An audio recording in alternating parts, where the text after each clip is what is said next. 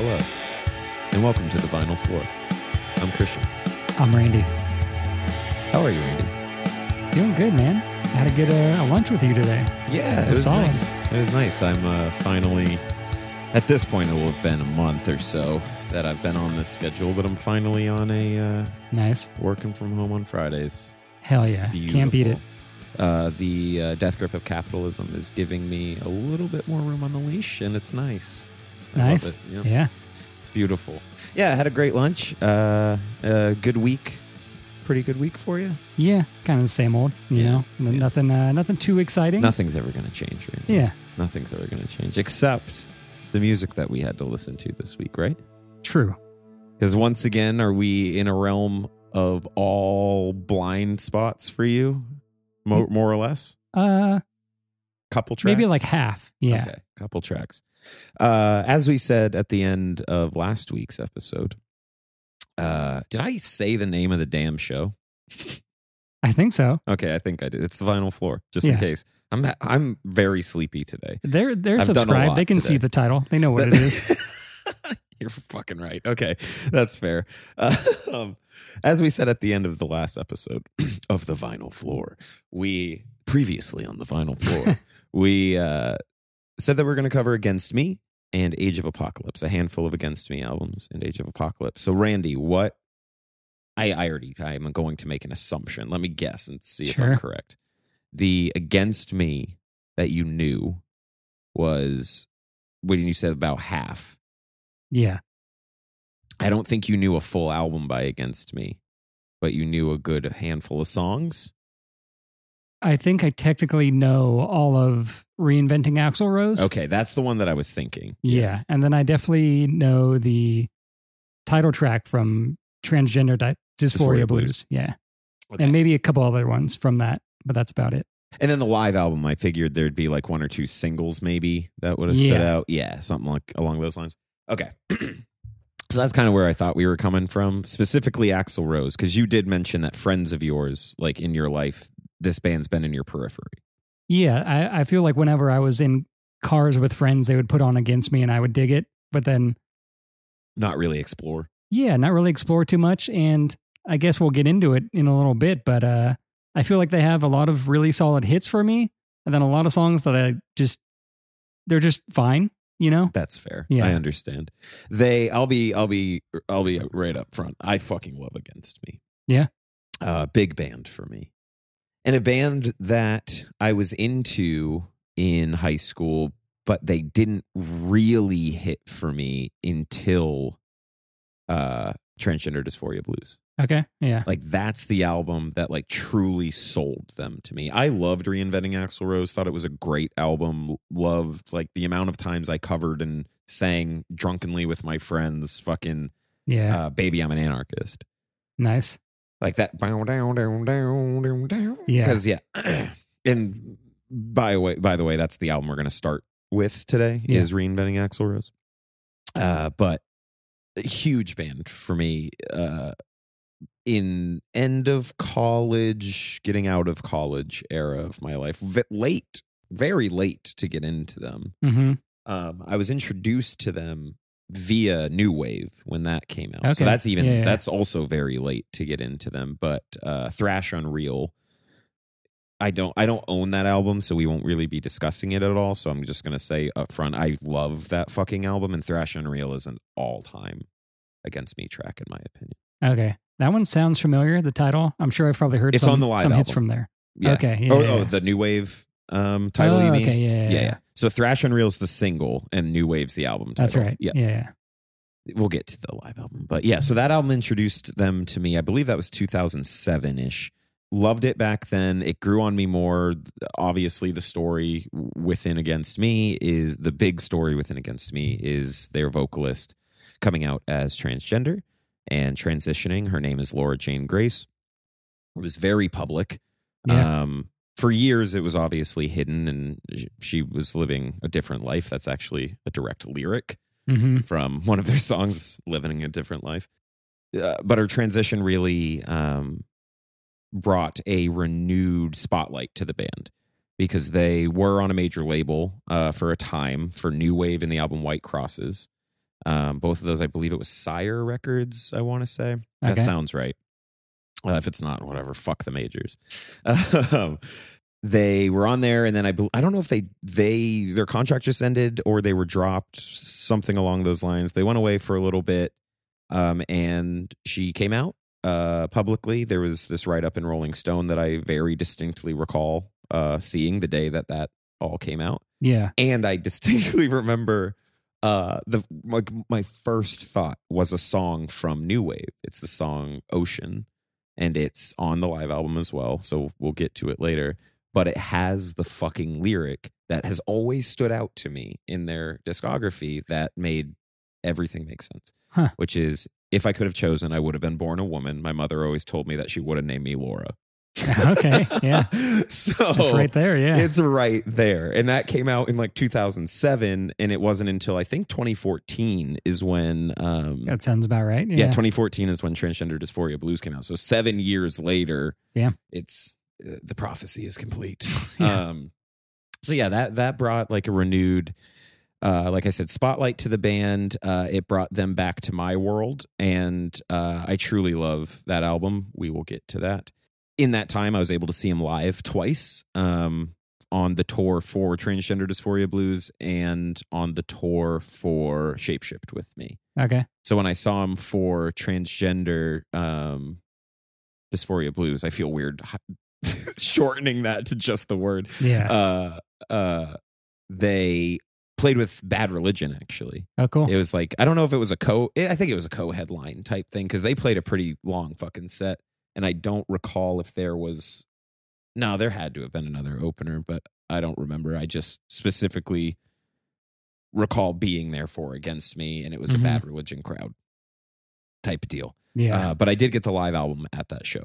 nice. Um, great time. They're a great live band. They sound awesome in person. Uh, I think the live record also sounds good. We'll we'll get there. But now, getting my quick gush in history with the band out of the way. Um, oh, also, Laura Jane Grace has a memoir uh, that was co-written with Dan oh, Ozzi. yeah, yeah. Um, I don't know the semantics around n- saying the title of the book.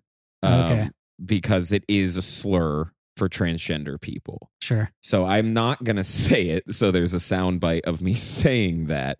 Uh, but if you look up Laura Jane Grace, Dan Ozzi, this, yeah. book, uh, it's great. Uh, I've read it, uh, love it. I own it. I can lend it to you if you're interested in reading it at all. It's just, it's Cool. a very compelling story.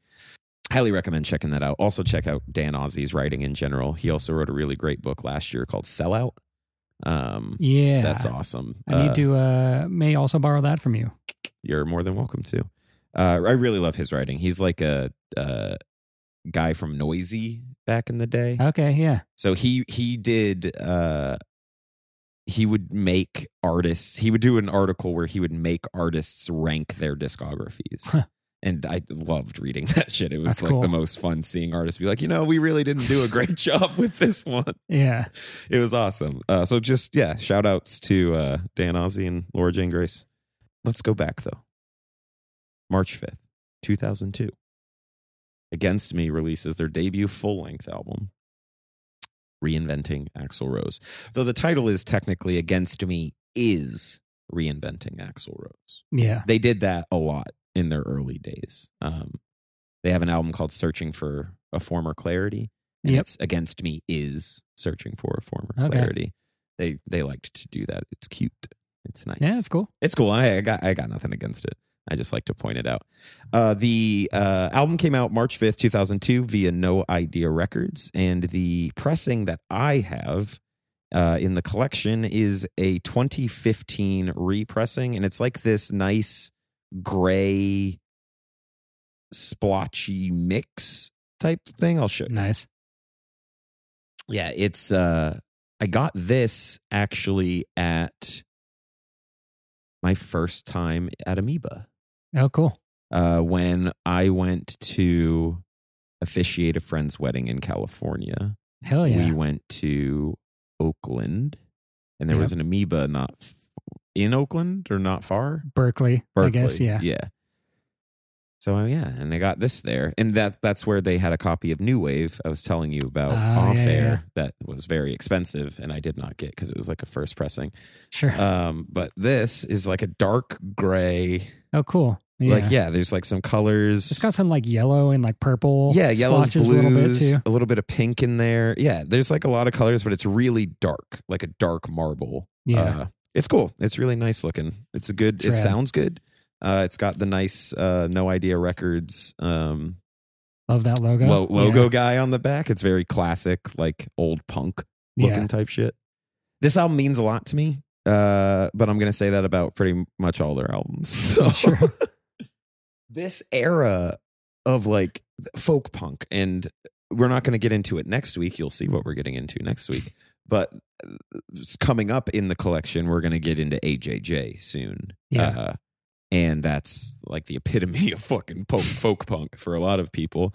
And it that genre meant so much to me Okay. for yeah. such a specific period of my life. Yep. It is like two and a half years of my life was dedicated to that. Yeah. And I I turned my back on a lot of it. Yeah. Same. a lot of I probably wasn't as deep as you were. I was playing it. okay. Yeah, I was in a band called the Heathens. It was a duo. That's that's a good name. Yeah. Uh, there was you know how many bands are called the Heathens? That's probably a lot. Yeah. we played Athens house shows a lot. So even Nice. though we were an Atlanta band, we pretty much only played in Athens. Cool. That was really fun. Yeah. We pretty much got paid, quote unquote, in free keg beer. Sweet. We were not 21. It was awesome. I had a I really had a good time with that shit. Wore wore cut off corduroys Nice. at that era of my life. Hell yeah. Mhm. Good I had my Neutral Milk Hotel tattoo at that time. Sweet. Playing in Athens, you know, come on. I'm setting the I'm setting the vibe. Oh yeah. Yeah.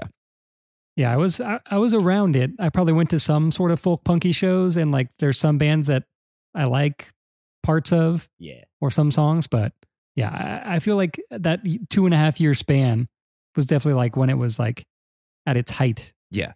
And I'm sure it's probably kind of still around, maybe people doing similar oh, things, but oh Randall. That's his full name by the way. He it's not, but uh oh Randall, uh it's alive and well. I don't know if it's well, but it's alive. Yeah. Uh, the Atlanta scene has actually quite a bit of that going on. And in certain circles,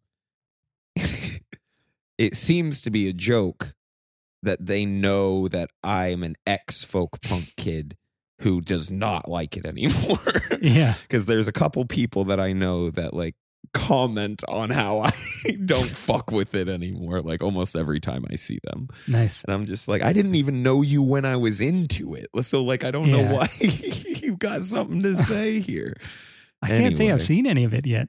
Uh, you know, I haven't been to a ton of I'm not going to name drop Local anybody bands, here yeah, yeah. because I'm not. But yeah, I'll name drop a local like post punk band that I love that Oh. I've seen a couple times. Vessel.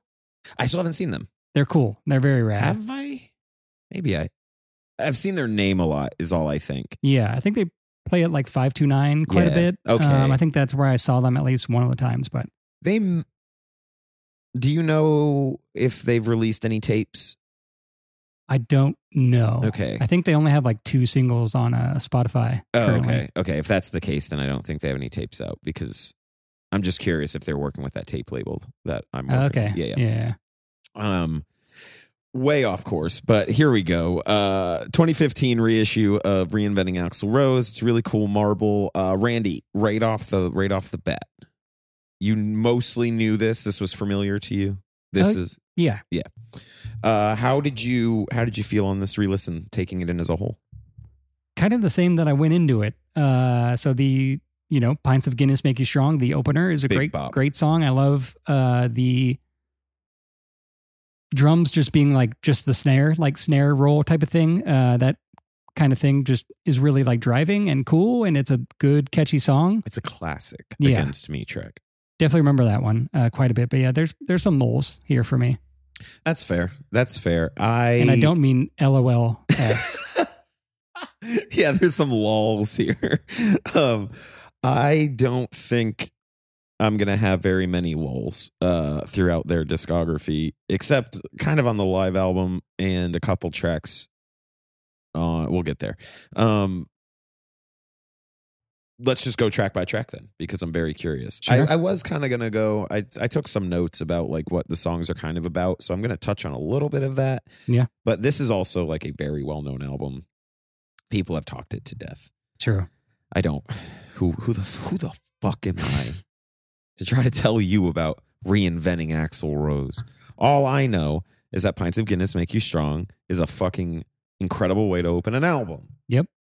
Hard ass. Pretty much wrote the same thing. Yeah. Sing along. It's about alcoholism and death of the working man, Hell yeah. and the production is really raw and cheap sounding, and it It is. Yeah. rules. The thing that sticks out about this uh, production and this album so much to me is that snare drum. The, the dude, the drum. I the could like not. piccolo snare that's yeah, like yeah. such a high frequency that it like cuts through everything. it's you're either going to hop on that frequency or you're not too more Yeah. or less i'm about it i think Yeah. it, it adds to the charm of the album Yeah. I think it works here, but yeah, I can definitely sort of They overly focus on things sometimes when Yeah. it like super stands out. i feel that i Um, feel that But yeah, it feels it feels very live and cool. they lose that uh that particular aspect over time Yeah. we're going to make a hard shift after this album into their much more modern produced Way more produced. Yeah. Yeah. Um after that we uh we've got the politics of starving This is uh I feel like the the issue that I have with against me personally is that I feel like the first song is very like driving and like sing alongy, kind of like an anthem. And then the second song for me, I don't know, just like loses energy. It Kind of like the pace kind of feels like it it drops a little bit. Like maybe this would be better suited like deeper. as a third or fourth Yeah, song. yeah, yeah. I can understand that. I personally, Randy, I'm going to say this for the last time, but I'll say it again. I love this damn band. Yeah. So this song, I completely understand the um pacing Mhm. aspect of it entirely. Well, holy shit. this song is biting. And I I love it so fucking I love it. I, didn't, don't know. I didn't thi- read too many of the lyrics. I think I think this album I actually think a couple this and Shapeshift with me I think could stand for a rearranging. Okay. Yeah. Not necessarily a tr- uh, like dropping tracks or anything but just order. Different sequence. Yeah. different sequence. That's the word I was looking for. Fucking sequencing. Um, lyrically, they're all black and white people, and that doesn't have anything to do with us. After all these years, it's still an arms race. After all these years, they still don't fucking get it.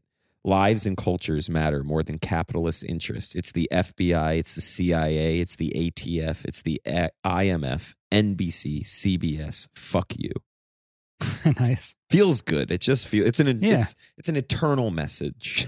Fuck you. It feels good. It's unfortunate that that's eternal, but it feels good.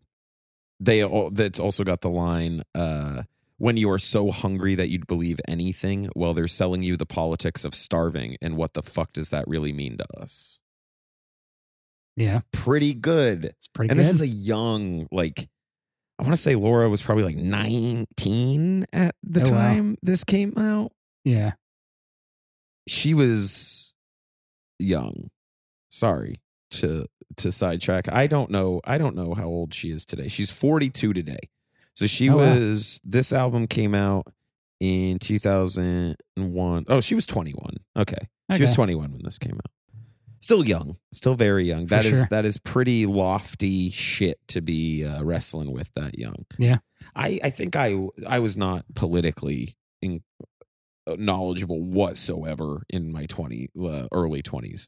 Yeah. Me neither. I became much more aware of that with 2016. so sure. started paying attention went learned a lot. This was part of my political understanding back then Yeah. was stuff like this and other folk punk bands. Uh and just other punk bands in general. I mean like fucking anti flag when I Sure. found them in like seventh grade. like Turncoat. Do you know how well do you know Anti Flag? It used to be pretty well. If Okay. I, you know, went back and listened to it, it's just been like I over a decade since I've really listened to Anti Flag. I think you and I would probably have crossover of like the same Anti Flag albums and probably dropped off around the same time too. yeah, Because I think the last album that I recall of theirs, like being like stoked on, was like 2000 like five, yeah, probably about the four, same. four or five. It's for Blood and Empire. It's the one with it's it's got the Press Corpse, uh, which is like a big song of theirs, and fucking uh, one trillion dollars could buy a lot of guns or something like that. I don't know. Okay, Yeah, I don't know. The the one that's sticking in my head is uh, Underground Network. Mm, mm. It's Yeah, that's catchy. before. Chorus or whatever. Yeah, Uh, Turncoat is. We're not talking about fucking Anti Flag. I don't have any of their. I don't have any of their records. Um, cool. So this song, pacing wise, lyrically, it's good. Pacing wise, it kind of stumbles for you. yeah. What about We Laugh at Danger?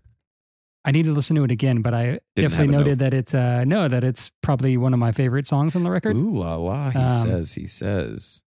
I'm forgetting entirely how the song sounds, but I do have a note that I really enjoyed it, and uh, it's got good gang gang vocals. The older I have gotten, the more I am terrible at linking what a song sounds like to its title.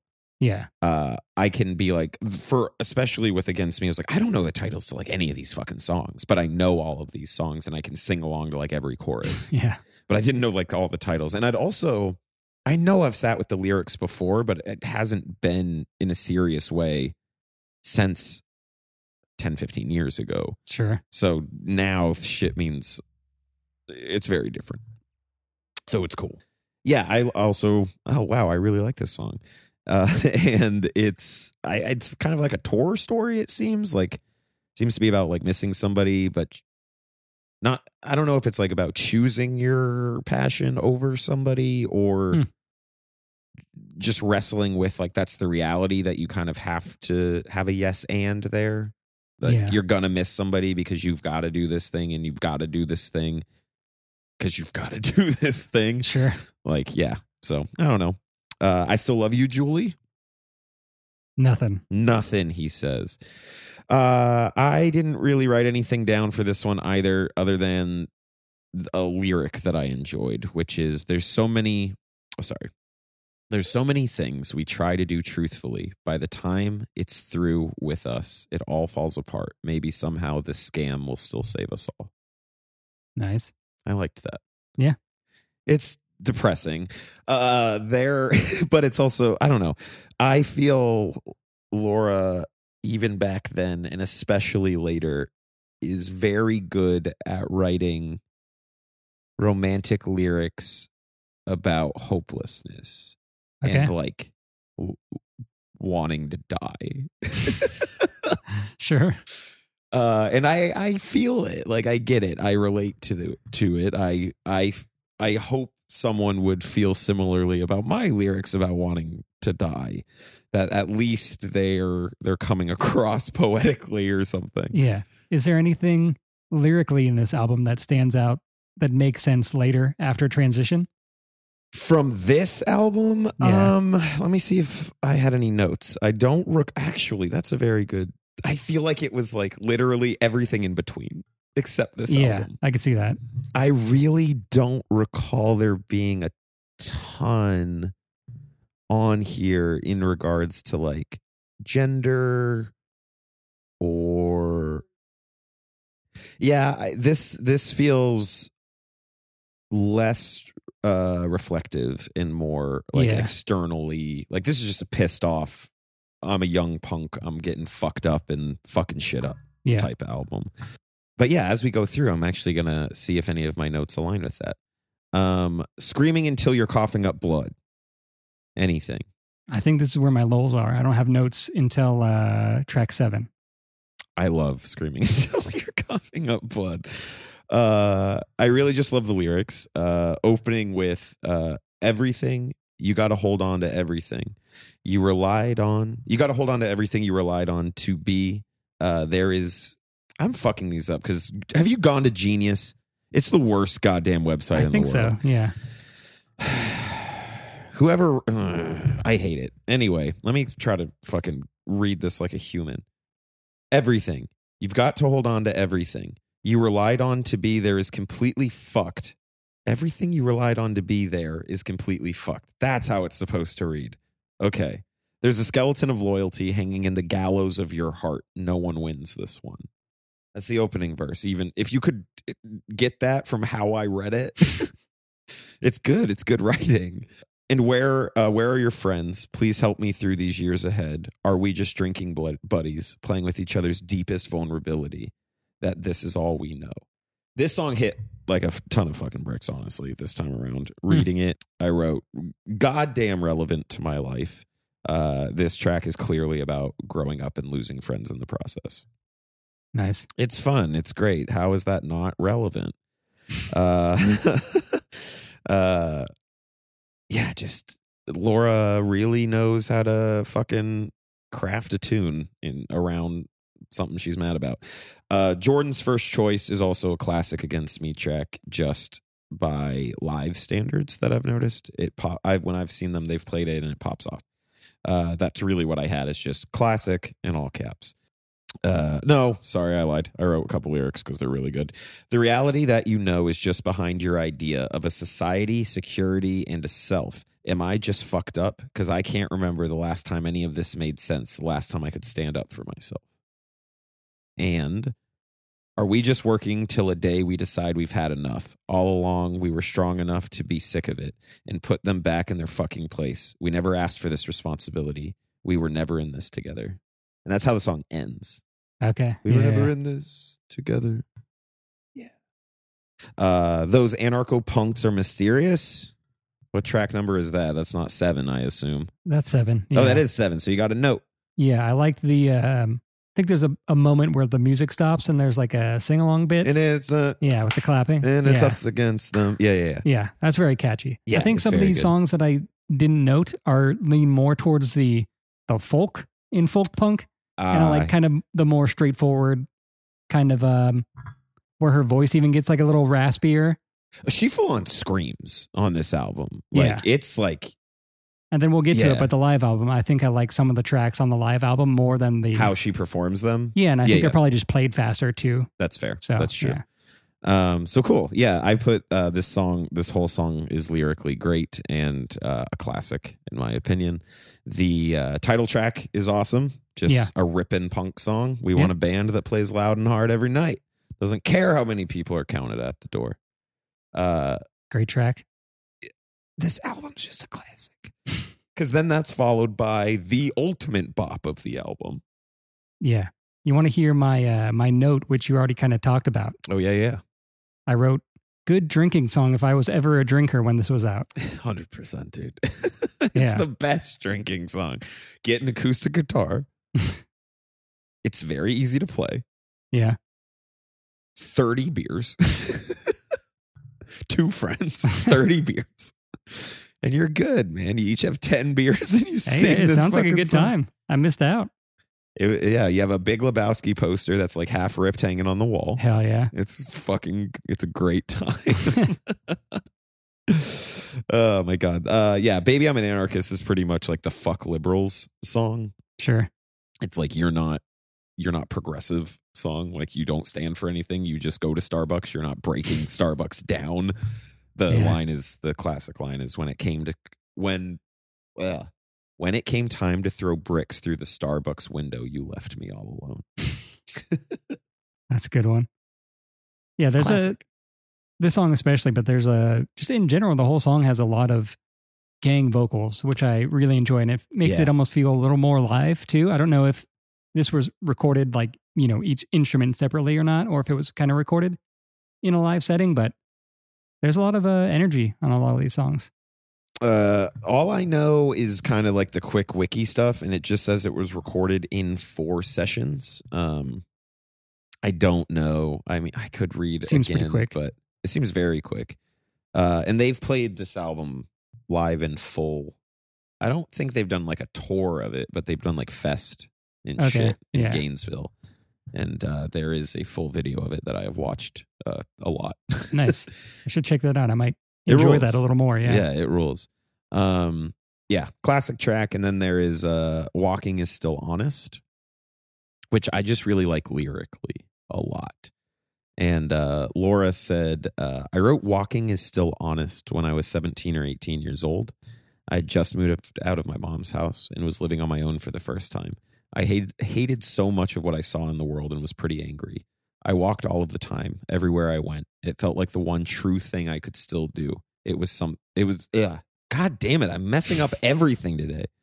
There was nothing corrupt about it. Jesus Christ.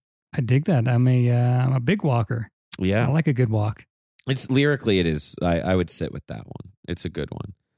And then the album ends on a very somber, at least tonal note, Yeah, a very reflective. I would say the most reflective track on the album. yeah. No, I, re- I really like it as a closing It- song. I for think sure. it works perfectly. Yeah, as a same. closer, especially with the energy of the album. This is easily the slowest. It's like there's Yeah, it's just there's not another song on the just album. that guitar, sounds like right? or this. just acoustic guitar and vocals. I think it's just acoustic and vocal. There might be like a little like synth or keys, like okay. like a sustained note. I think is happening. It might even Yeah. be feedback of something, but this is like easily just uh, Laura reflecting on Yeah, yeah, it's a good one. life here.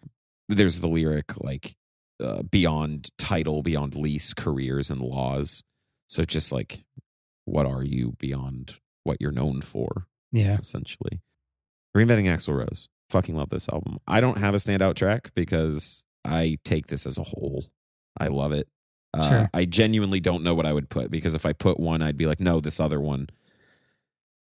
Uh, Yeah, I don't know. Um, Yeah. Do you? Do you have a standout track?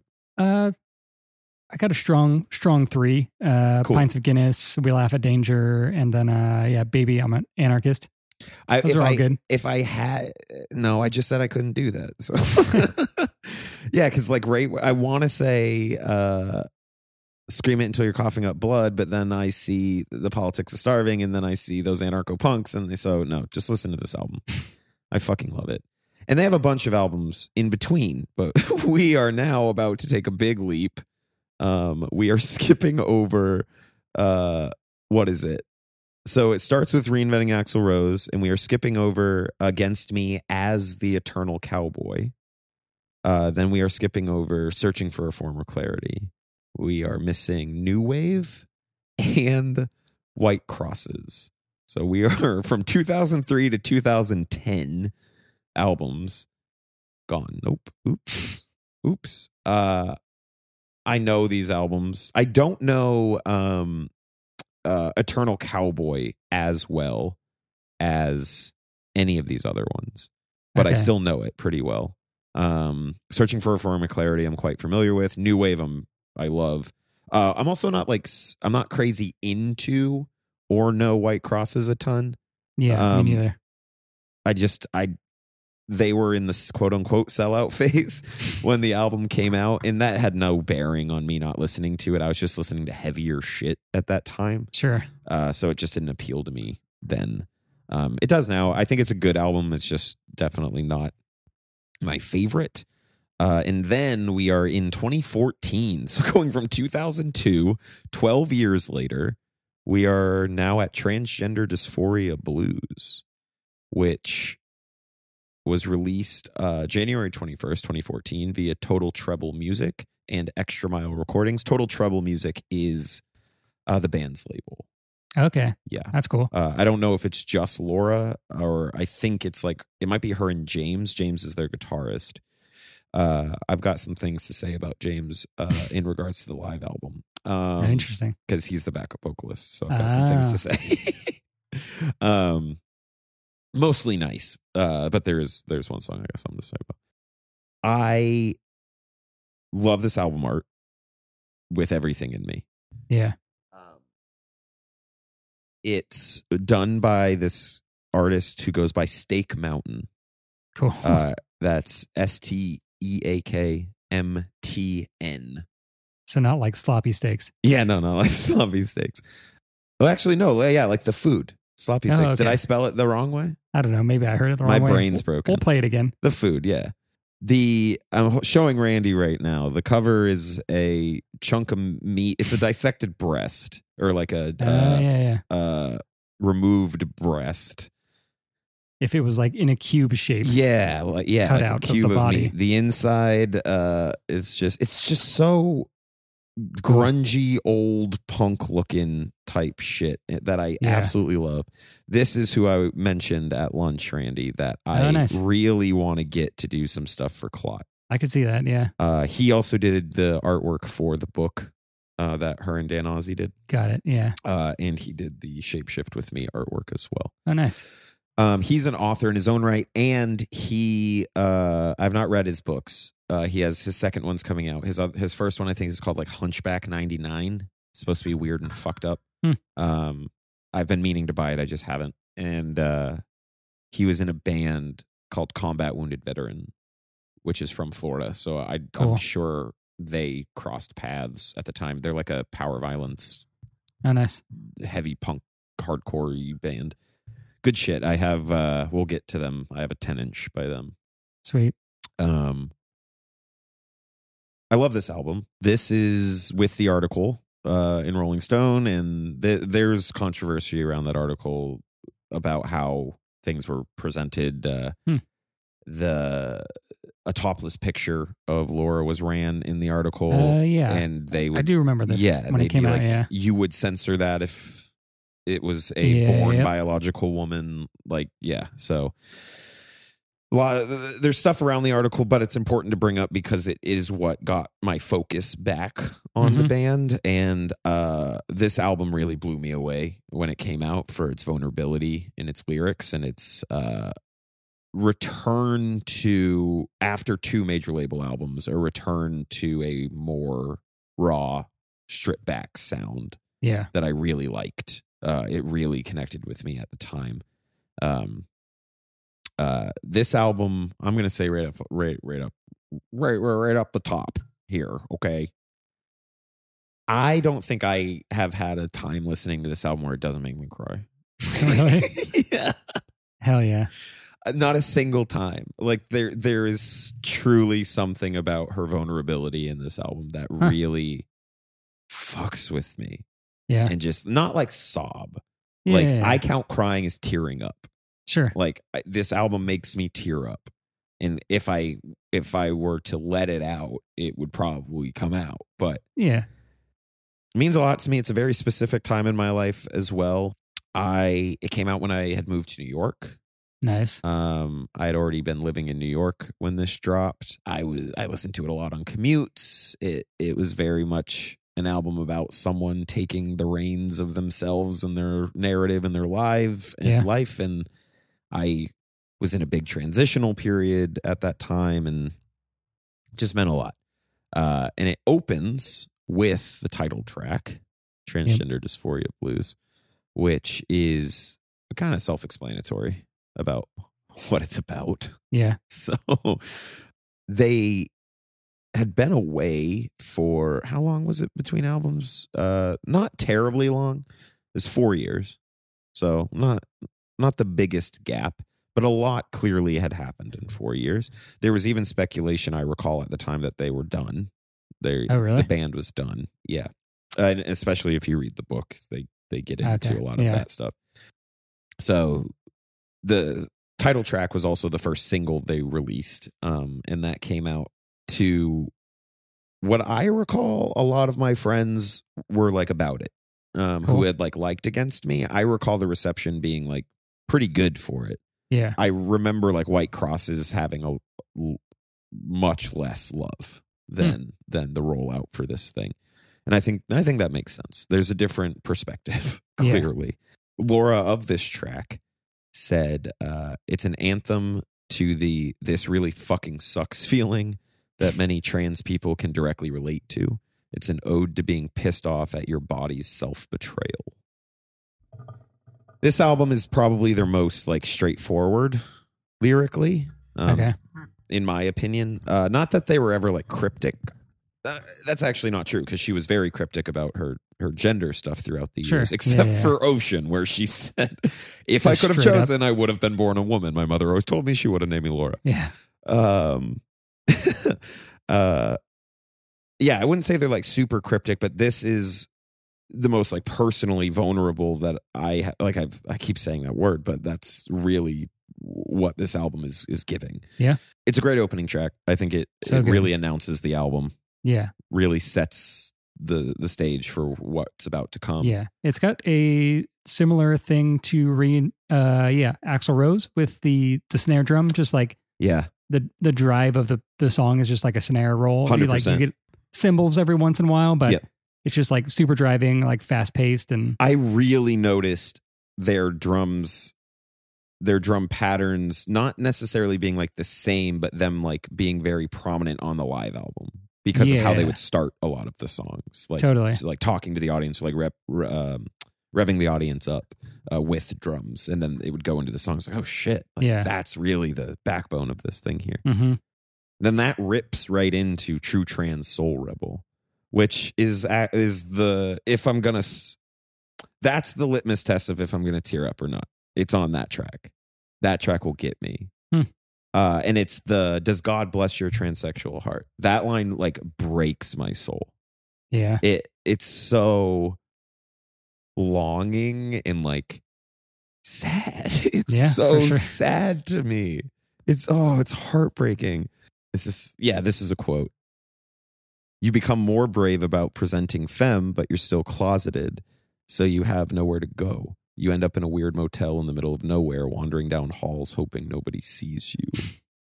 Um, and then Laura uh, said, "There's not a night we play uh, True Trans Soul Rebel that it doesn't impact me. To Hmm. me, this song is coming from the darkest of places, questioning whether even God has love for a transsexual soul. Uh, when all the overwhelming majority of social of societies in the world see trans people as disgusting, sick, or diseased." Uh, asking the question of will you ever find acceptance or understanding as a trans person to get up on stage and have so many people connect with the song, shout the lyrics back at me, regardless of whether or not they themselves are trans or fully understand the lyrics uh, of or fully understand the trans experience. Just seeing that they can connect with the base human need of love, and that's all we have. The weight of that moment is never lost on me, and it's a moment my younger self would have never expected to experience. Yeah. Powerful stuff for a true like rock song. Yeah, very uh, well said. With this and the title track, the last one we just talked about, it's very relatable. Just like feeling like you don't fit in somewhere, just Yeah. in general. Like Mhm. you don't have to have the same experience that she does, but yeah, there's She's a lot of about that. relatability in the vulnerability here. the she she can convey the emotion the universe the universal emotion very well so Yeah. there's there's something for us to chew on the the ones who are not ex, uh, uh, living the experience that she is describing. Yeah, um after that is uh what i consider uh a pretty sh- probably one of the more straightforward tracks on the album uh unconditional love uh which i do enjoy quite a bit. Um uh and i like the i like the uh sentiment that is coming across in the lyrics of Mhm. it you can love me with everything in your body but i'm i am who i am.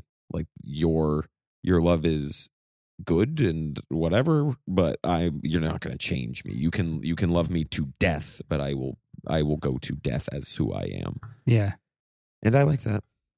I'm Yeah. about that. This album is very uh is very self-empowering in a lot of ways. Um and then we get uh the loudest song on the record.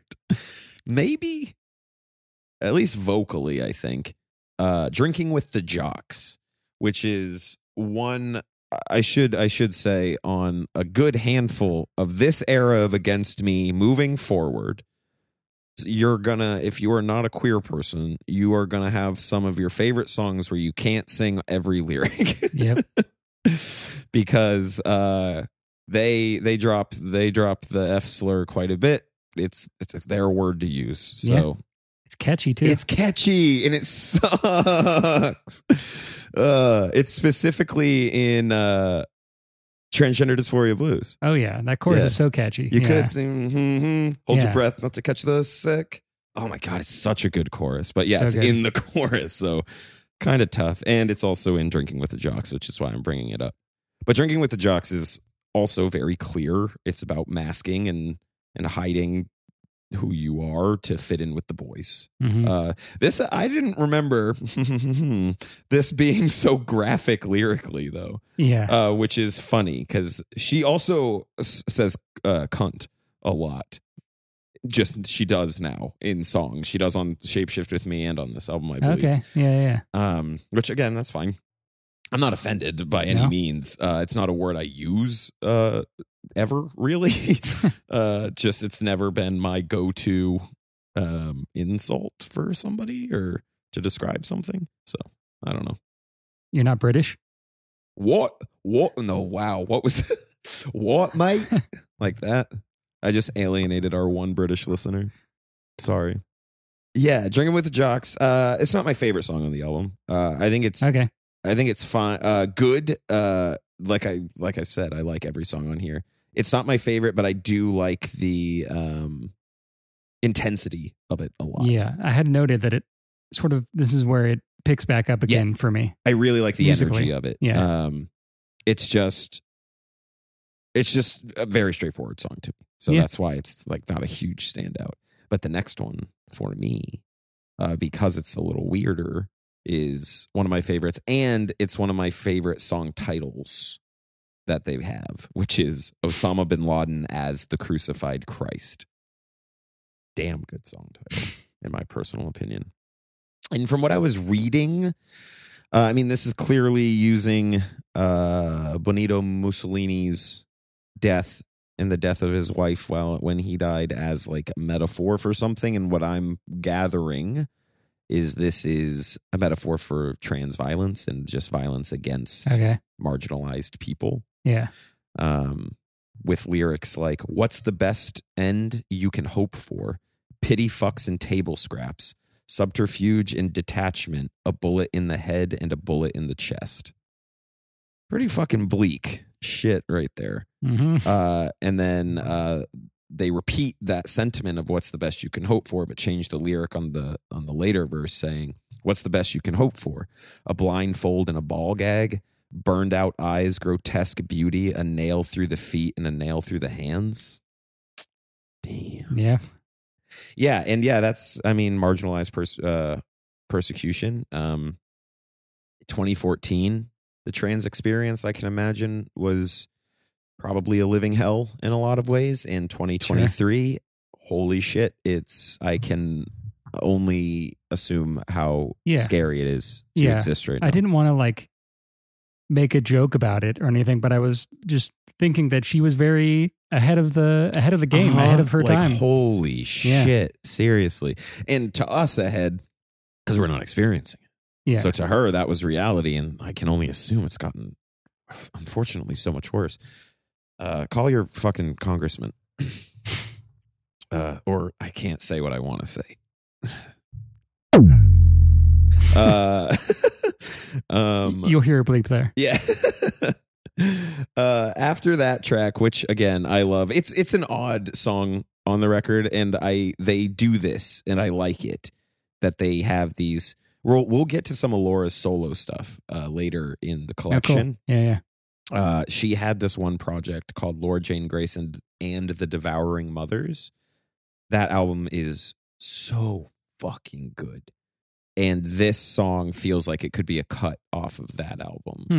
Uh, it's kind of like that smoky, hazy, just kind of grungy, dirty feel type deal. Yeah.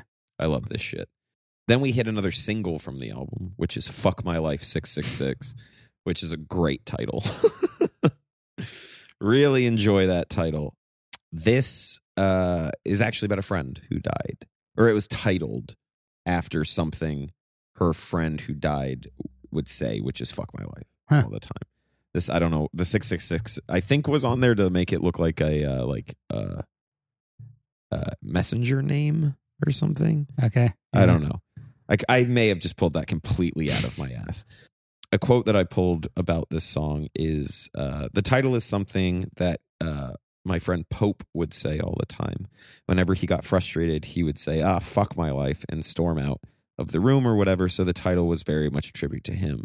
He was also into stuff like 666 and all that. So that song in particular isn't about him, but the song Dead Friend is, which we'll get into. The lyrics of uh, Fuck My Life 666 are like, when I dug into it, it very much seems to be about uh, heavy longing and how the transition impacted the relationship with Laura's now ex wife. Okay.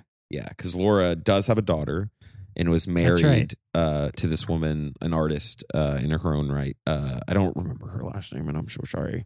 Uh, Heather, Heather Han Hanora. Han Hanora Hanora. I don't know. I'm sorry. I'm so I'm sorry for everything.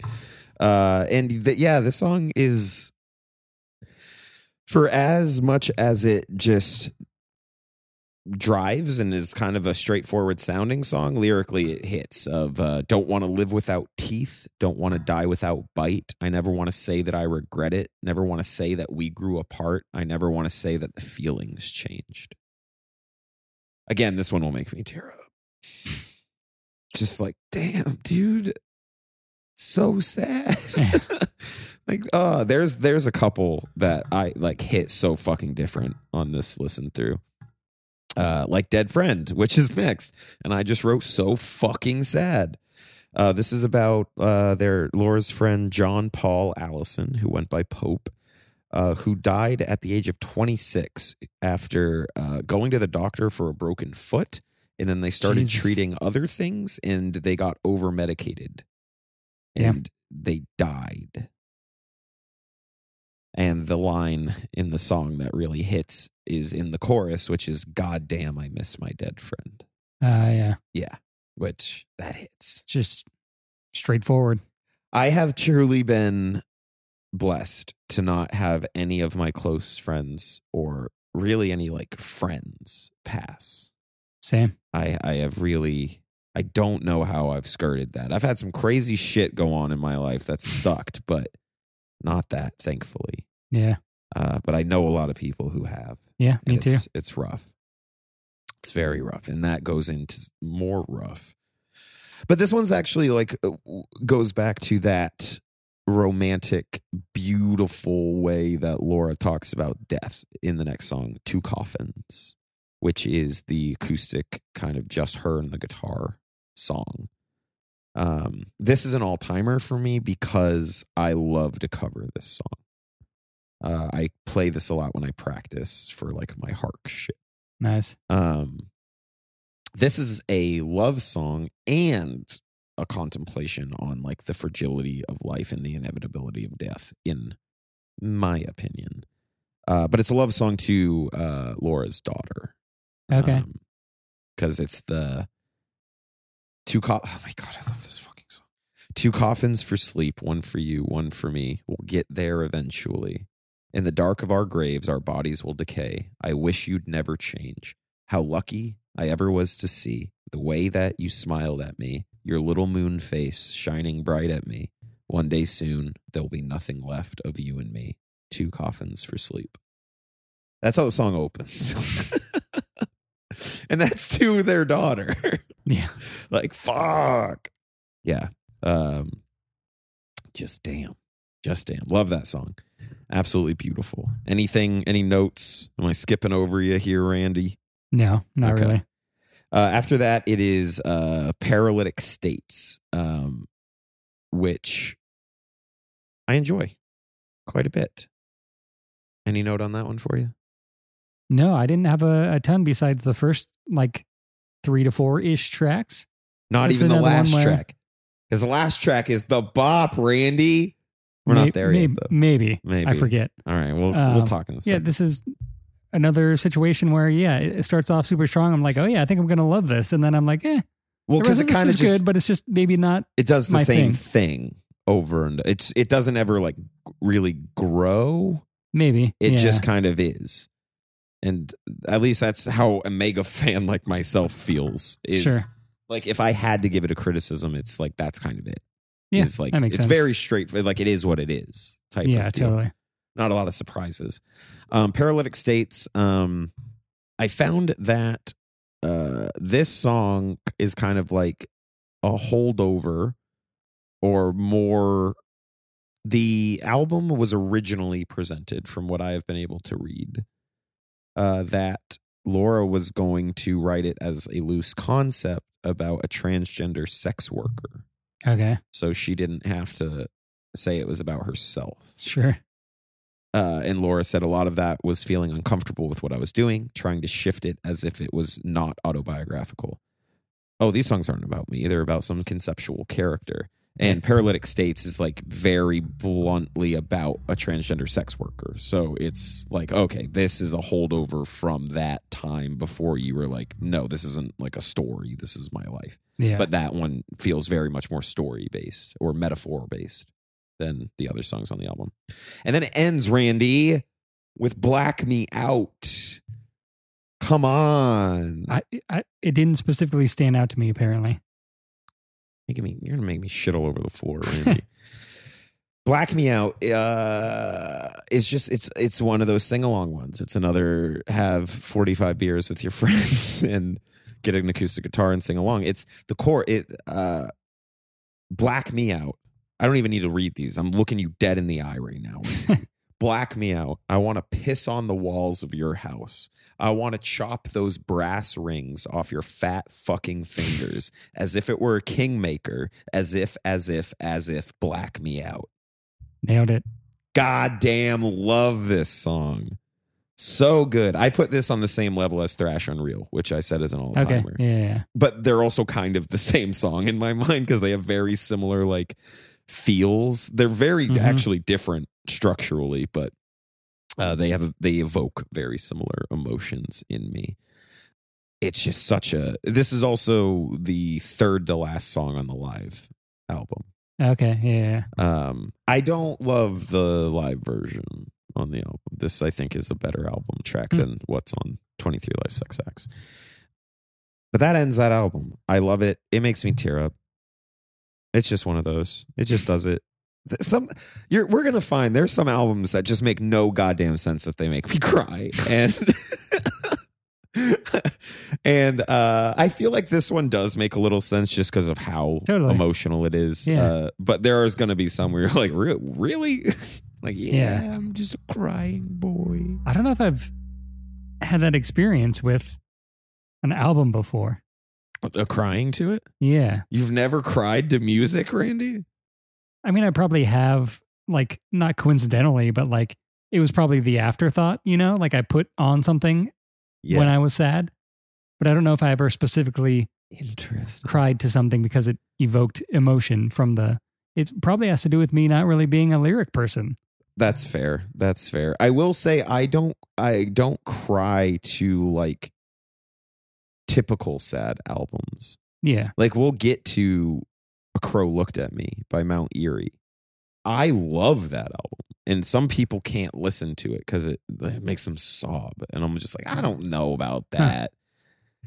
I got I got one that's kind of close, which we'll cover like in 30, 40, 50 episodes. I don't know. yeah. There's so many. but it's a uh, it's a musical. It's a performance, a live thing that I watched on HBO, and there's a record of it. It was directed by Spike Lee, David Byrne's, American Utopia. Oh, oh yes. yeah, Well, your record yeah. My record Is it's a double. LP, and Yeah. the first LP and the second LP are the same was- LP, so I only have half the record. that happened with the Mariah Carey record I bought, Hannah. I was able to return it though because I bought it at Criminal, Yeah, uh, but they didn't have another copy, so I had to get something else.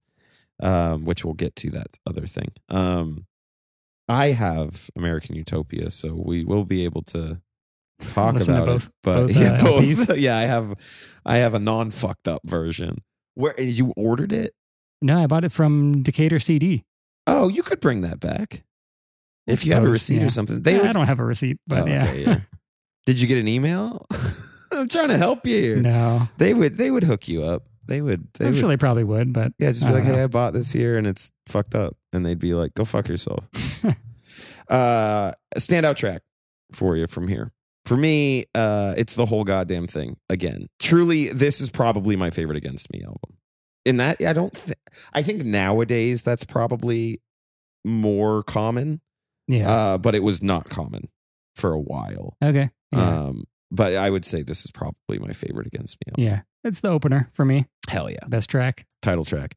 Uh, for me, it's probably Black Me Out if I had to pick one. But uh, personal favorite is Two Coffins. I Cool. Think that song is incredibly sweet, and I again love how she can mix ruminations on death w- with love like that. Yeah. it's very, it's very good, very nice.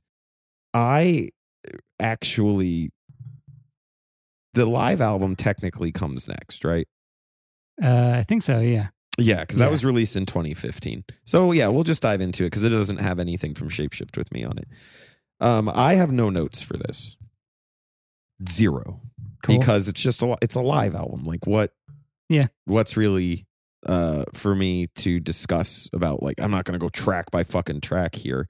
yeah. There's what 27, I think songs. No, Yeah. it's 23 because that's the name of the album. 23 Live Oh, Sex Acts. yeah. yeah. and a lot of them are ones that we already talked yeah, about. yeah, yeah. There's a ton. This whole track listing has a fuck ton from um, uh, reinventing Axl Rose and uh, Transgender Dysphoria Blues because they were touring the album when they recorded this. Yeah.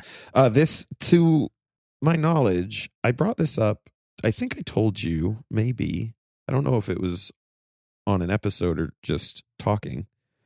Did I mention that Twitching Tongues record that I got semi recently? The live album yeah. that wasn't actually live. That's right. Yeah. This I do believe was recorded truly live because there is a there's a whole segment where she chastises a security guard for trying to kick someone out. Yeah. It's in uh it's in New Wave. Yeah, yeah, yeah. In this track, New Wave. Yeah. But when you look up where it says it was recorded, it says the gritty clit in Kiev, Indiana. And then parentheses, it says fictional. Weird. So I think maybe they just made up the venue to go with the aesthetic because Okay. artwork yeah. wise, this is once again done by Steak Mountain. It's and it- cool. The layout is incredible. Yeah. This is a triple LP that deserves to be a triple LP. Uh, that's right. I am not upset about it. There are uh pretty much four yeah, there's four songs per side except the last side which has 3, which is fine cuz it's the last side. I love the layout. It's got a a, a castrated dick uh, on a plate with a spoon.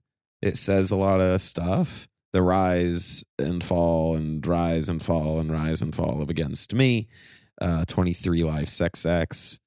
Beautiful fold out. It's got a cool. ticket at the clit. Says it right there. Nice. Uh, yeah, it just it's very like old school punk type look, which I Yeah. love, and it is a very pretty record. It is like this aqua blue green Hell yeah. kind of splattery looking thing. Shades of a little darker blue in there. Yeah. Yeah. It's very cool. Um, I got this, like I said, when I saw them on tour with Bad Religion. Um, I also bought a Bad Religion bandana and a Bad Religion pin, and I have no idea where that bandana went because I wanted to put it on my dog when I got my dog because it was covered in the no cross shit. I love their logo more than I love the band. Yeah. Um, Same. Like I love that cross logo so much. Uh, but I I don't know where that went, and I was never able to put it on my dog, and that was like seven fucking years ago. Bummer. Yeah, it all just came flooding back to me. I'm really sad about it. Um, what about this uh, stood out to you, Randy? Anything other than Yeah. performances? I didn't listen to the. I listened to it in chunks. Okay, it is. Um, it is oh, like an hour and a half almost. Yeah.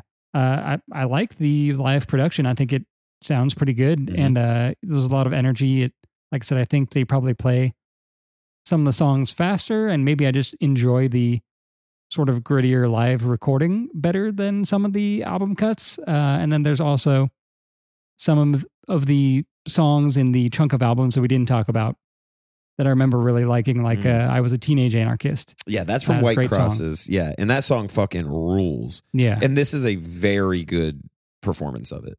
Yeah, very good. Love how it comes across here. And honestly, the only James, you really don't hear how crucial James harmonies are until the live album, hmm in my opinion. Uh, hearing that backup vocal, um, but he goes a little oh, on it sometimes, and it can make me laugh. And it really happens in "Unconditional Love" toward the end of the album. And I, when I was re-listening to it, I remembered it being a lot worse and it really sticking out to me throughout the album. And I was like, oh, like as it was going on, I was like, oh, I, I was nitpicking because this is really not sticking out to me at all. Yeah. And then Unconditional Love hit. And I was like, no, that's the song. that's the one that I remember it happening in. Um, but really, that's all I've got to say in terms of like performance wise. So like nitpick. Otherwise, they they nail it. And do you know Atom Willard, uh, the drummer? I don't know. uh, it sounds kind of familiar. he joined them for Transgender Dysphoria Blues. And he is the drummer of, he was in The Offspring, Rocket from the Crypt, uh, Social Distortion for a bit, Angels and Airwaves for a bit. Huh. Yeah. Uh, he's a fan fucking tastic drummer, and you can really hear it on uh, Yeah. the live album for sure. 23 live sex acts.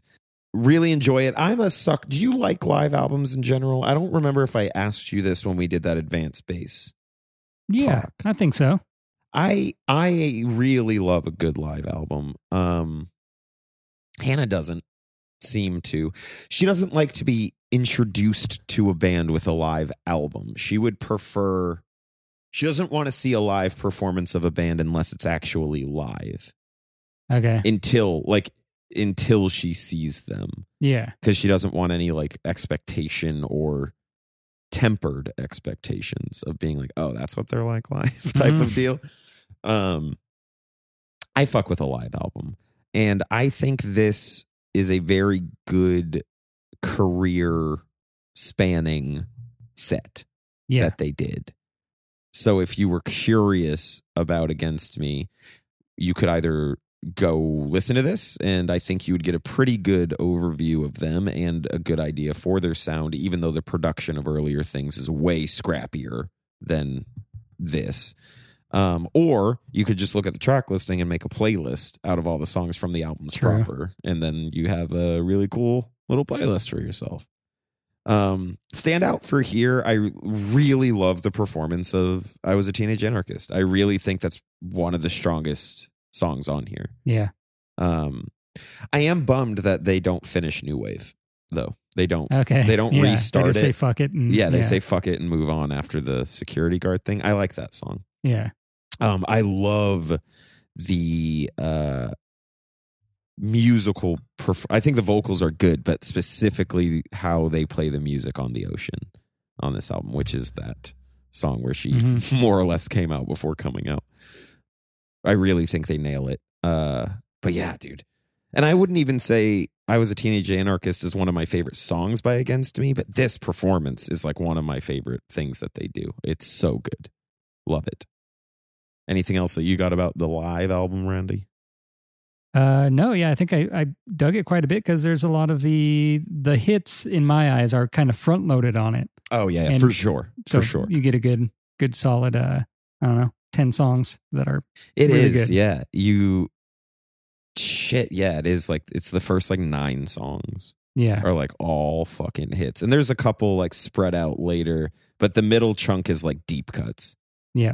and then it's at Black Me Out is when we start like opening back up again because we get Thrash Unreal, which Mhm. is a bop.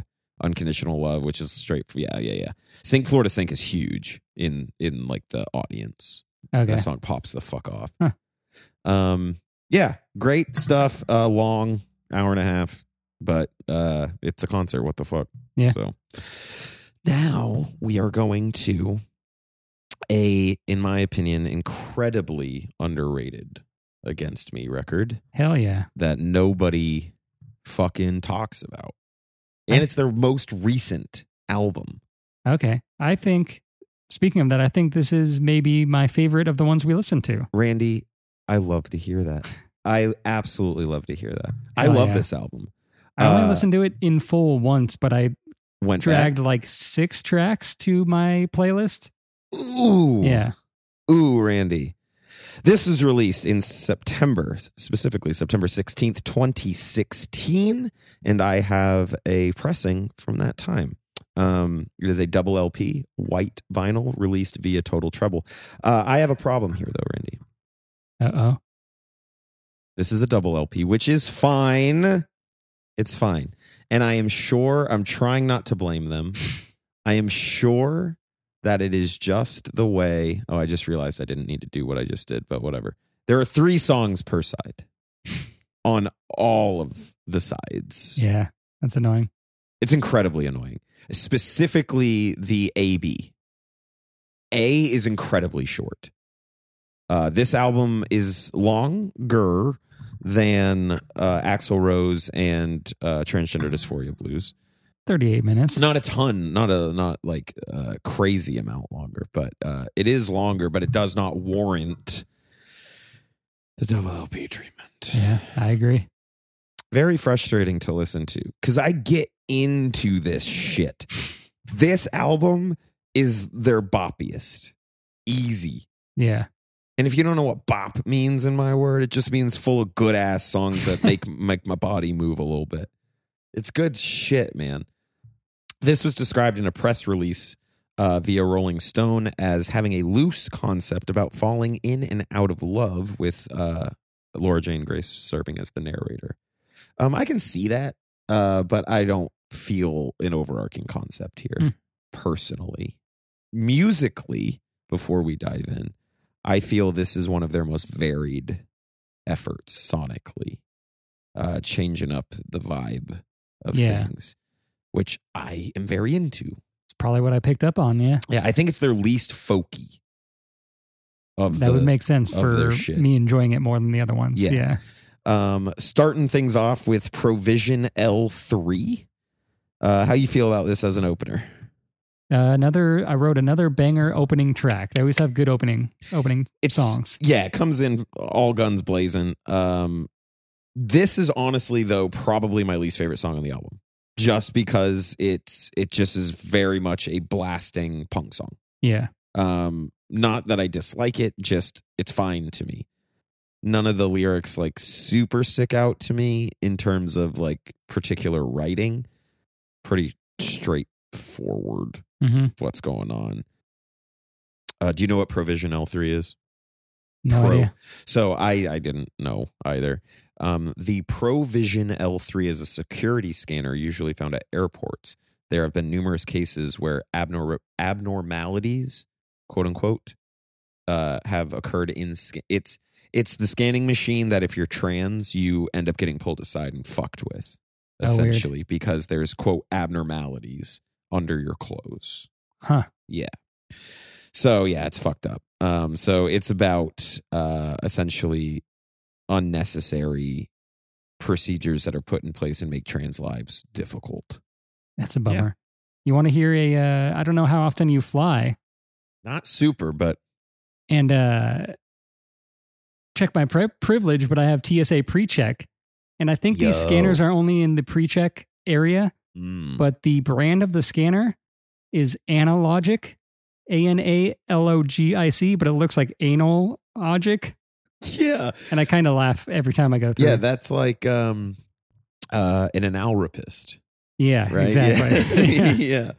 yeah. Uh, God, is that still on Netflix? Did they remove Arrested Development? I feel like I saw it was leaving. I don't know. I wouldn't be surprised. I gotta figure People out are just getting is. rid of things these days. I know, it's on fucked up.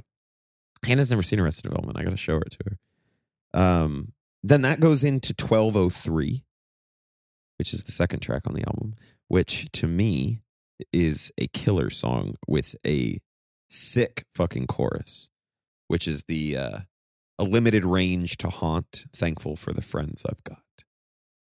Really Nice. love that. I just love the sentiment of it. It's uh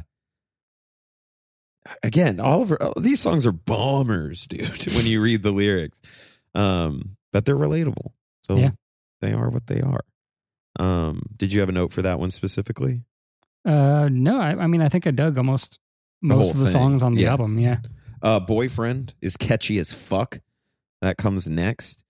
Uh, this one, I had uh, an idea of what it was about, but I did look it up and uh, I was validated in what my assumption was, uh, which is like a biting song about uh, the struggles of dating as a trans woman. Sure. A direct quote is The song focuses on dating someone who still sees the narrator as masculine, treating her like a boyfriend when she's really a girl. Laura has said that for her, dating is a dysphoric experience because she finds herself wondering why the other person is attracted to her. Is it, quote, fading? Is it, quote, the fading masculinity that you see in me, or is it the emerging femininity?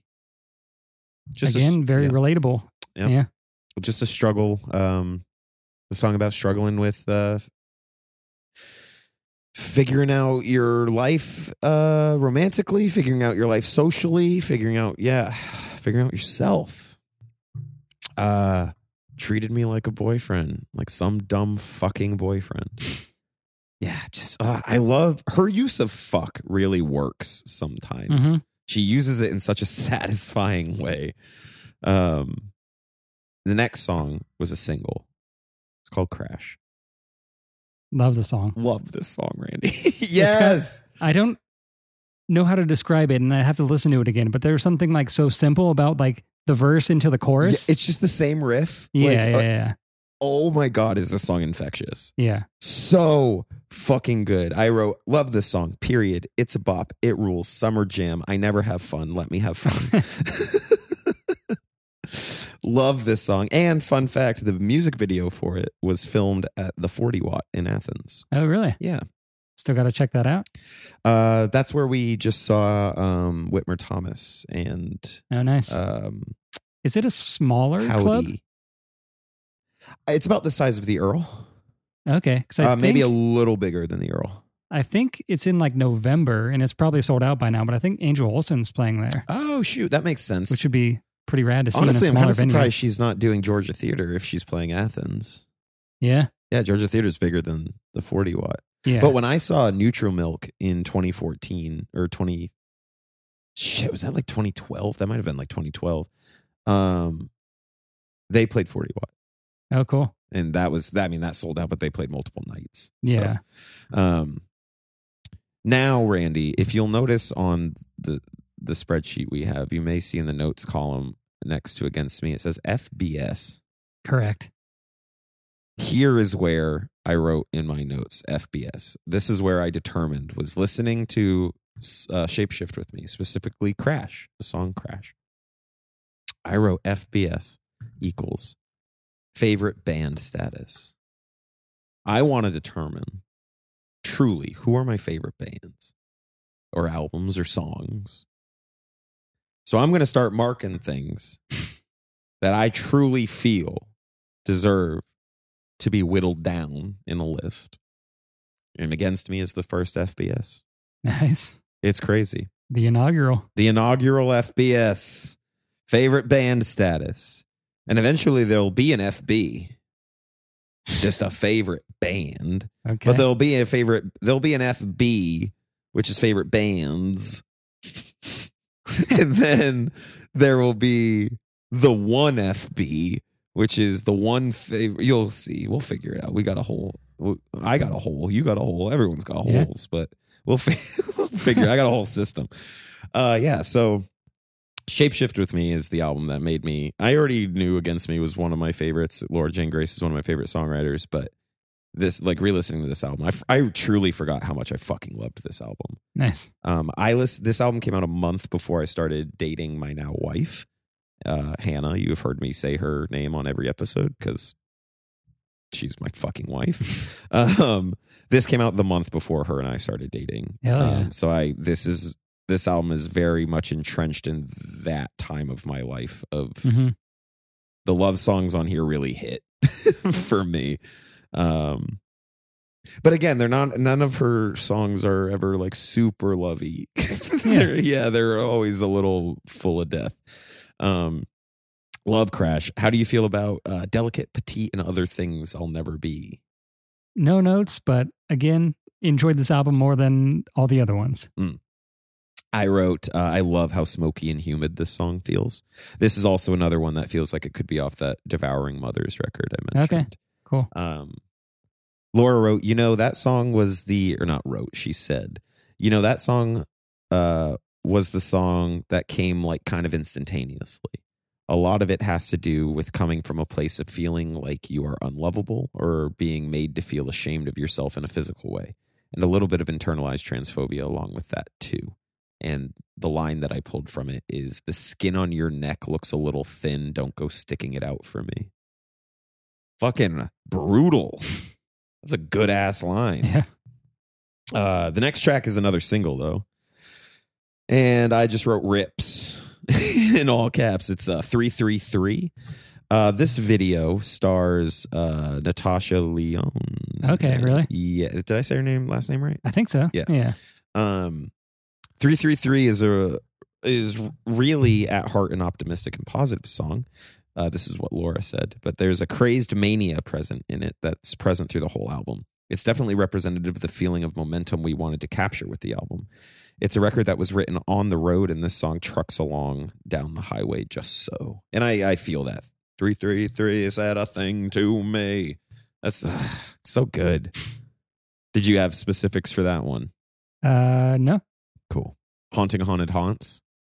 Uh, this one felt like a more classic Against Me track Okay. Yeah. with that kind of drinking mm-hmm. rhythm riff. Yeah, yeah, yeah. Uh, Tonight I can't sleep because I'm haunted. It's Yeah. yeah, it's good shit. Really, uh, very uh, uh, cheers your beers chorus. Even though again, it's kind of a dark song.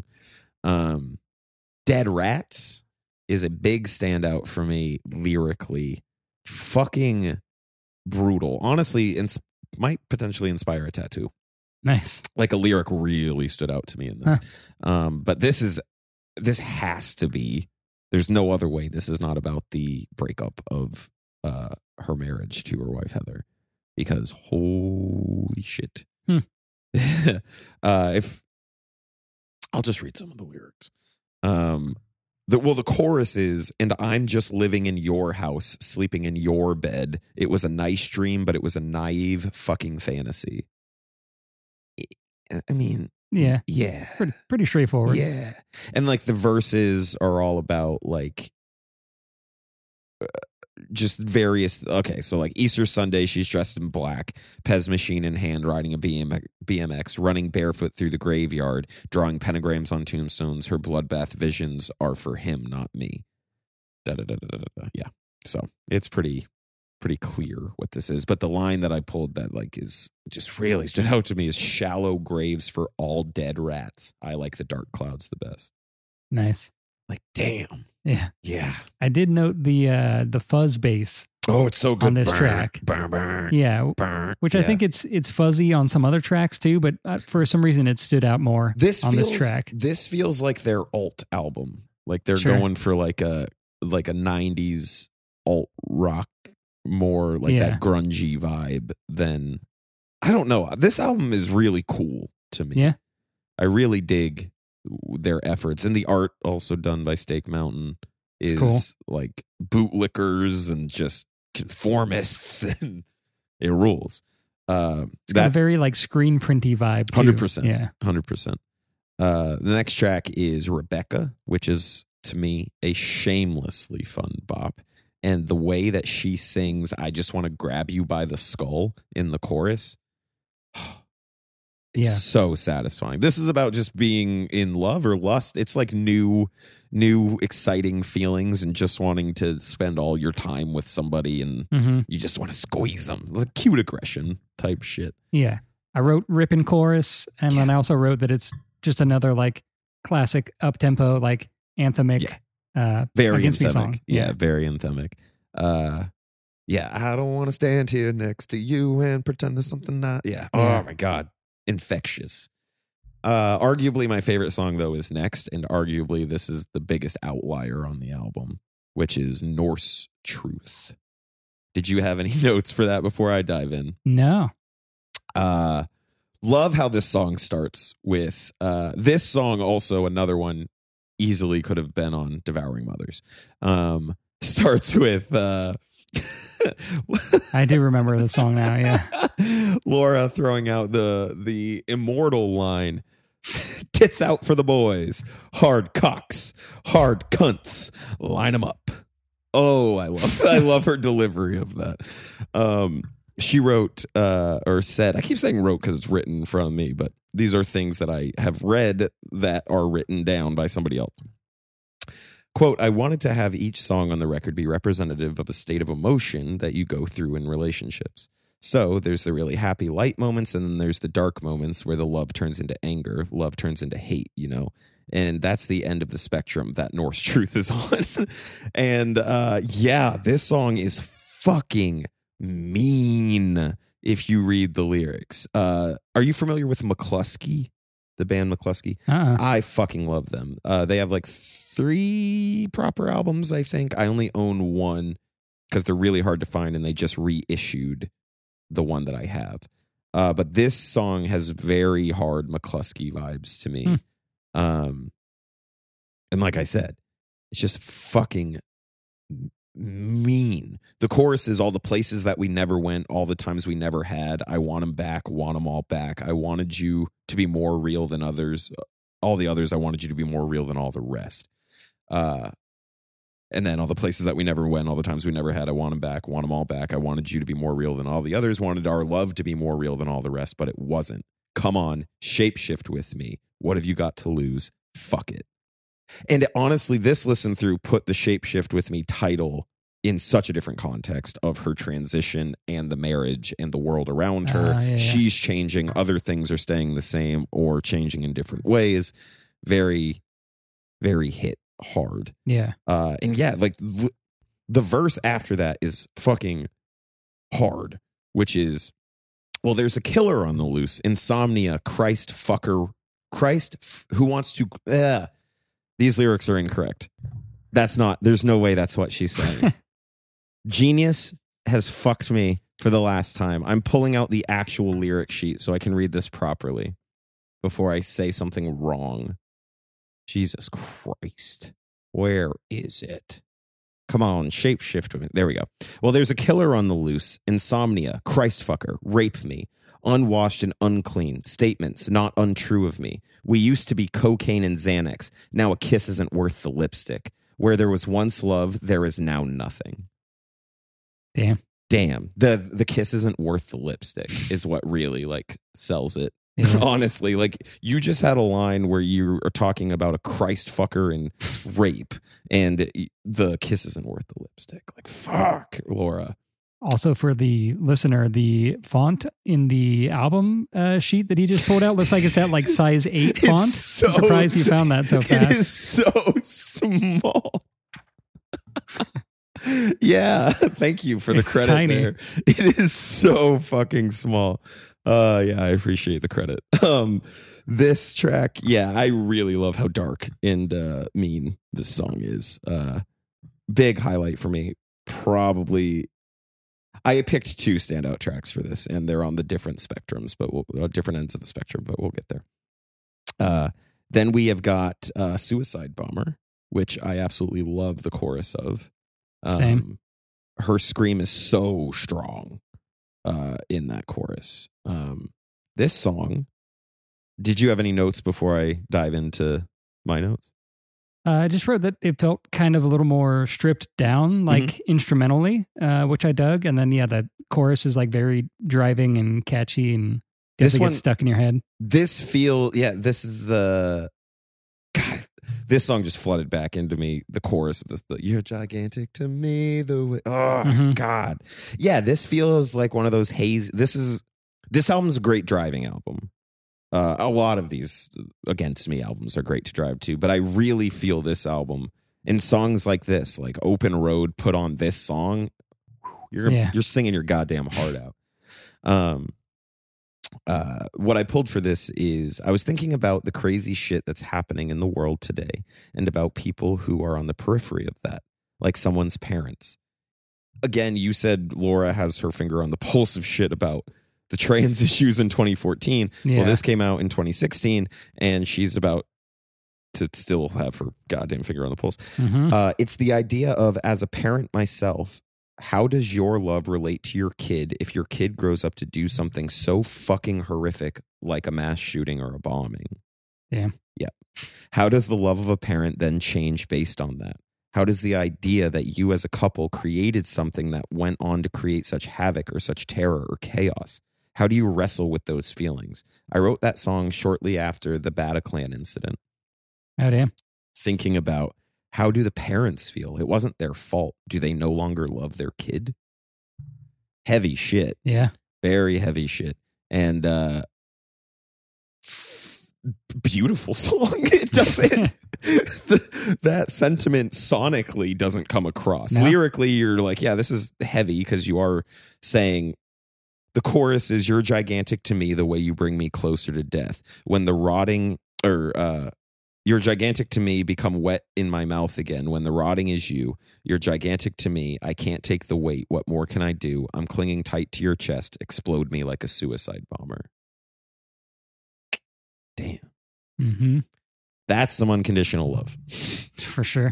That's some damn unconditional love. And then uh, we transition into the closing track, which is all of this and more. How did you feel about how this album ended?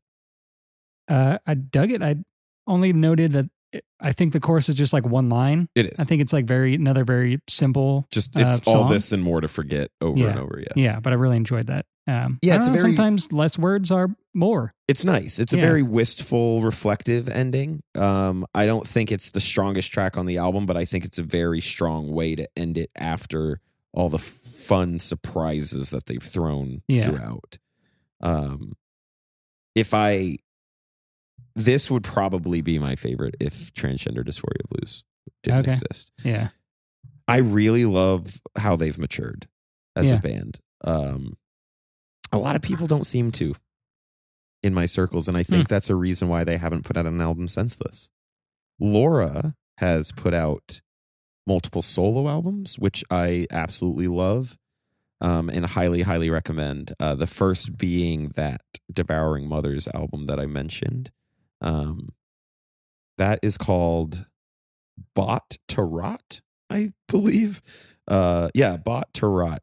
Fucking killer album. Ad, the Against Me drummer plays on it as well, and a longtime collaborator and um, uh, engineer for Against Me plays Mhm. on it as well. Uh, and I believe he's co-written on some tra- he co-wrote on uh, Shapeshift with me songs. So Okay. um, uh, he does the bass and some organ. Atom Willard does drums and percussion. Laura handles the guitar and vocals. Um, and James Bowman, um, who is long time original Against Me guitarist, Laura's best friend, uh, uh, guests uh, pops in on one of the songs as well on guitar. Nice. Um, really, really love that album. If you like this, Yeah. uh, Bought to Rot will probably be up your alley. Uh, but it's more like it's more that like kind of bar smoky vibe Okay. in a lot of the songs. Yeah. Yeah. Um, and she also has an album called Stay Alive. We will get to these albums eventually. I own both of these. Uh, she only has two solo full lengths. Stay Alive was released uh, on um, polyvinyl, and it was it's very stripped back, uh, very lo-fi, recorded with uh, Albini, Steve Albini. Oh, nice. Yeah, it rules. I really love the sound of the second solo album. Um, but that wraps up against me. That's all Yeah. I've got. Oh no, that's not true. Oh, yeah. We got a uh, split. We got a or seven inch. seven inch. We got a seven inch. You listen to these, yeah, yeah, of course. It's Yeah. the assignment. Um, I this this is the Stabitha Christie and First High of the Morning seven inch. This was released on uh, Record Store Day, uh, April twenty second, twenty seventeen. These are B sides from the Shapeshift with Me Uh, session okay. Yeah. uh, which uh, production wise you can tell that makes a lot of sense. Uh, how did we'll just there's only two songs. Uh, how did you feel about Stabitha Christie? Not really standouts for me. I think Stabitha Christie, the track, is probably my least favorite Against Me song of all time. Damn. I really don't like that song. Yeah. I don't. I bought this because I loved the art, It's and cool, it's like yeah. and against me. I'm holding the seven inch right now. It's uh, like it's printed with more artwork by uh, our boy Steak Mountain. It's like a droopy face skin. Mhm. He really leaned into like body transformation on all of the against me work, and I I need to. I've emailed him. He's never emailed me back. Uh, I really want him to do some shit for us. Um, I don't care. I don't like Stabitha Christie. Cool. Yeah. Like I said, I, I listened to it. I think I listened to both these songs once and I was like, eh. I think First High of the Morning is good. The I listened to it twice through. It's not hard because it's one song. Yeah. Uh, the first time I was like, I think I like this, and the second time is like, I think if this had been on the album, it would have grown on me really hard. Like it would have been in the running of like, oh, this is just a good song on the album. Mhm. Whereas if Stabitha Christie was on the album, I would have been like, what the fuck? I, I don't like it. Huh. So I'm happy it's a B side. Yeah. Uh, yeah. So this closes it out. I think First High of the Morning, I read the lyrics. It seems to be about like addiction and love and uh, how your high fades just like love can fade. And it's very reflective. And cool. Laura's in a reflective, reflective era. Nice. Yeah. It Uh, standout like track is not Stabitha Christie. it sounds like um I, who knows how accurate Wikipedia is, but they might not uh play again or record again. So yeah, they might just be done, which I can't say that that I'm upset about it because I think Shapeshift with me is a high note to go out on for sure. Yeah. And I feel like the work that she is doing solo is very good. So I'm not too upset. Though one thing that I'm not familiar with is her latest EP, uh, which I am behind on, which Hmm. came out in 2021. Uh, it's called At War with the Silverfish. Um, also released on polyvinyl. I don't have that. I will probably end up with it bef- by the time we get to her okay. Yeah. because I, I've been on the lookout for it. And that's just a short, uh, like uh, seven song, 15 minute EP. nice. Um, yeah, so I'm not familiar with that at all, but otherwise, uh, Laura's doing a lot of stuff.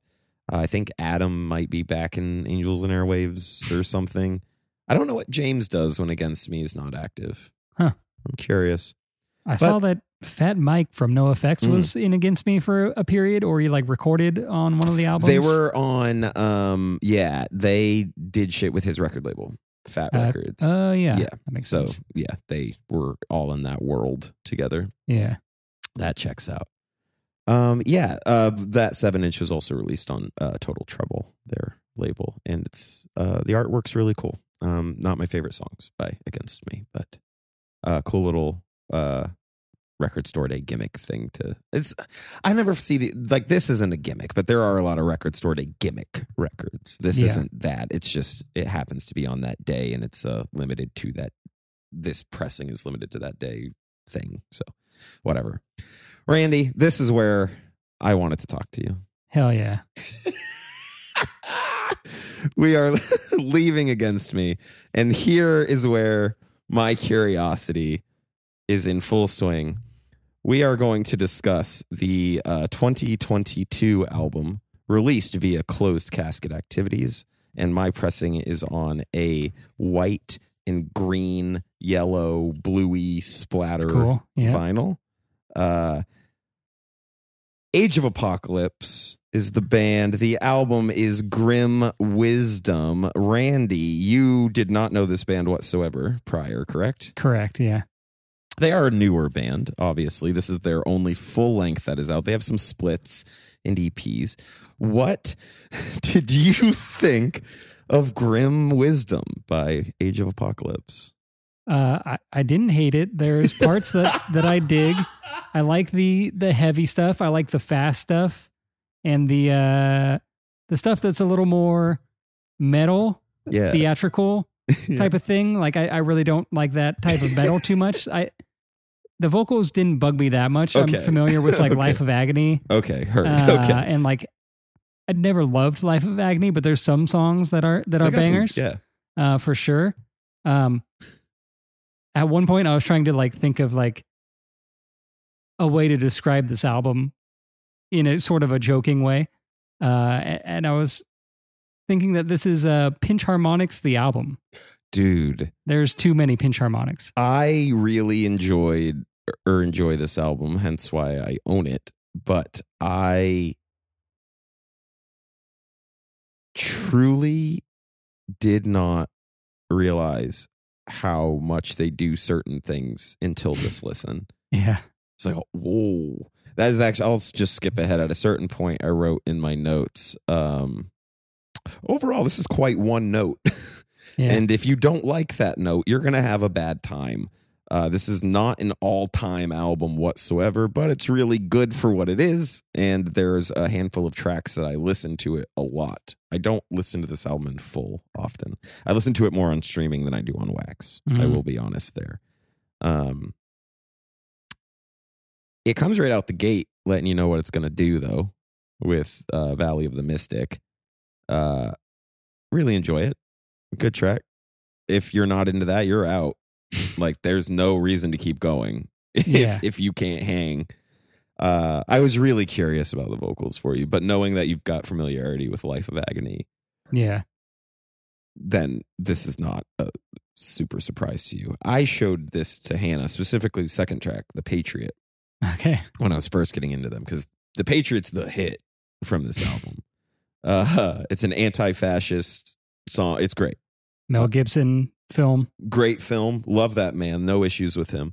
Uh, um, uh, I showed Hannah The Patriot, and she, there's few things that she has disliked more than what this is doing, specifically vocally. She's Yeah. like, "What? No," because I told her it was like twitching tongues because she doesn't like twitching tongues, Okay. Yeah. which is trying to do, which is the same, going for like a life of agony type Yeah. of negative type thing.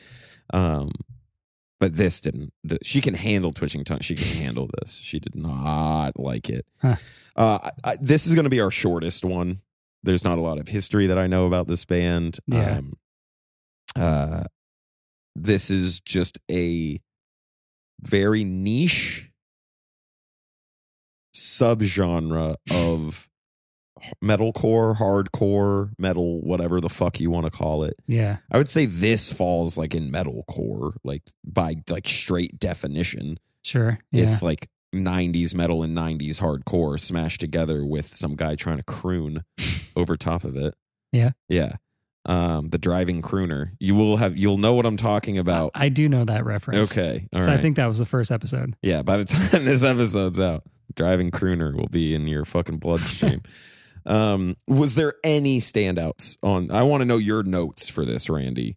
Not really any. It's kind of one note for me Yeah. as well. Yeah. Um, but like I said, it's not the worst of No. this type of thing that I've heard. Not Um, even close. Not even close. some some very heavy parts. Yeah. uh, this, that I dug. There's a song. It might be "Begging the Reaper" that I kind of thought was like a Metallica one type of vibe. I wrote uh this is the slow jam uh because that kind of changes pace of the record is when Yeah. that song comes on. And my only note against it was that the lyrics were really clunky. Okay, i think the lyrics on this album are kind of clunky overall but like that one really stuck out to Huh. me. Um if we're going in order fury uh uh lyrically kind of feels like like local politics. Pretty cool song um the patriot is my favorite. That was like the first song i heard by them and i think that is also like the hit. Like i wasn't making that up. I think that's the hit. Um really love at the end when he has the line in fury uh passion burns in the hearts of the hated and then they go into a breakdown. That shit fucking sick. Passion. Well it's not i'm doing it heavier than he's doing it. Yeah, he's true. doing his like shouty singy thing um the title track grim wisdom i gleaned it seems to kind of be about generational trauma maybe? Hmm. learning from your past while also recognizing that kind of things don't change in a lot of ways. I just wrote difficulties abound. Uh and then uh at that point i said i really like and appreciate how this album flows. It is kind of seamless in a lot of its flow until begging the reaper yeah, Yeah, and I then get that. that kind of slows things down in a good way. I think that song is a nice reprieve. Um, The next track, Kingdom of Rot, has a really sick, heavy riff at the end that I like. They end songs pretty well, hmm it seems. Uh, later album track is uh, Ghost Heart Island, Ghost parentheses Heart Island. This is a, a highlight for me in the second half of the album. Uh, it has a really good uh, bass tone at the end, bass line at the end that I like a lot. Um, and then uh, Begging the Reaper, I you, you would assume is kind of like the interlude, but then they hit you with like a true interlude Yeah. on Memento, which is unnecessary. Yeah. Like entirely. First, I don't understand why that song's on here. And they're both short. You could almost like put really those two short. together. Yeah. Especially Memento. It's like a minute and a half, minute 10 seconds. Yeah. It's really fucking short. Um, it's fine.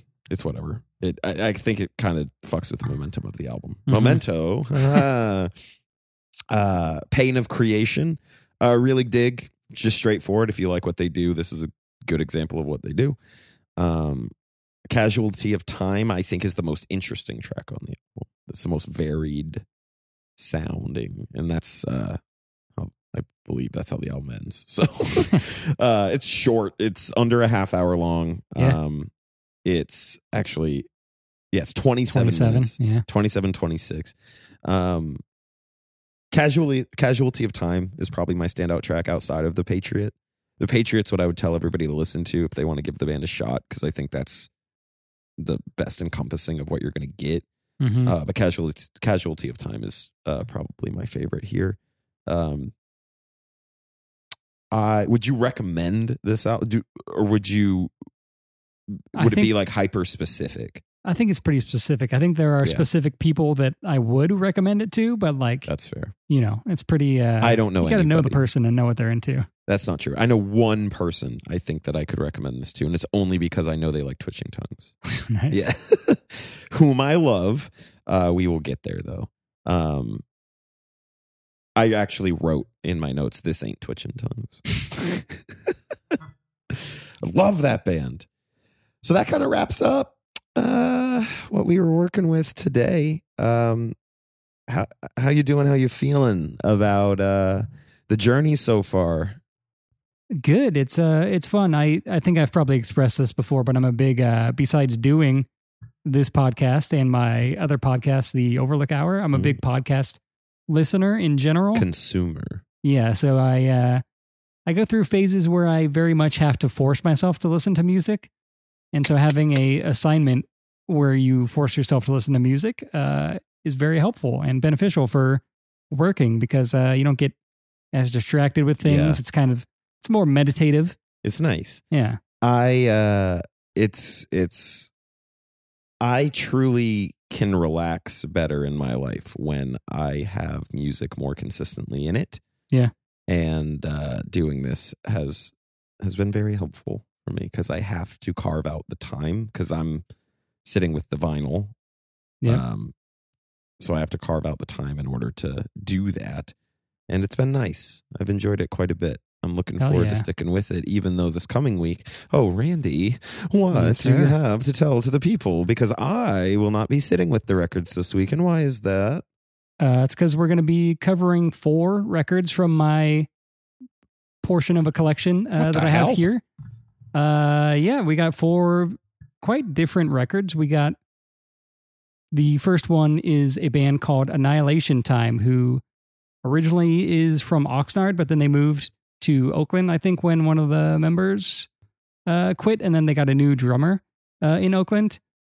Uh, great band that I've seen several times at Oakland. Picture a venue that is like in a warehouse where you have to get the address from somebody. It's not on the Ask a flyer. situation. Yeah, and there's a lot of beer drinking and uh, inside cigarette smoking and solid riffs. Inside Sigs should be a band name. Hell yeah. uh, great band, kind of like, I don't know, like sort of party punk rock, sort of like Thin Lizzy type stuff. Um, love Yeah. this band. I think I have another LP from them too, but I believe that one's back Oh, home. in California. Off the uh, off the cut or off the top, I'm gonna say I don't.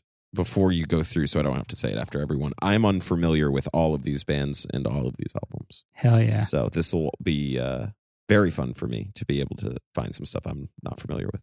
Nice. And uh, yeah, so that is Annihilation Time 2.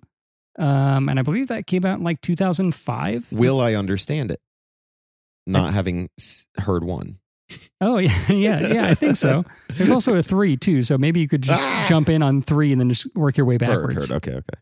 Um, the the next one is a album that I've listened to a ton and is pretty like influential, I would say, but isn't like a huge punk album. It's uh by Articles of Faith, uh, from 1984 called "Give Thanks," uh, on Reflex uh, Records, I believe. It's it's very short. It's 29 minutes, but Nice. um, looking forward to listening to this one again because I remember loving it uh, when I first got it years ago, and I haven't listened to it for a while.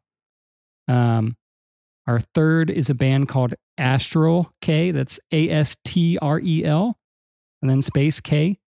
Uh, the album is called Flickering Eye. This is a um, kind of like a solo project from this uh, dude his name's Rhys. I forget what his last name is, but he's in another band that I have that's in the U's Mm. called Ulrika Spacek.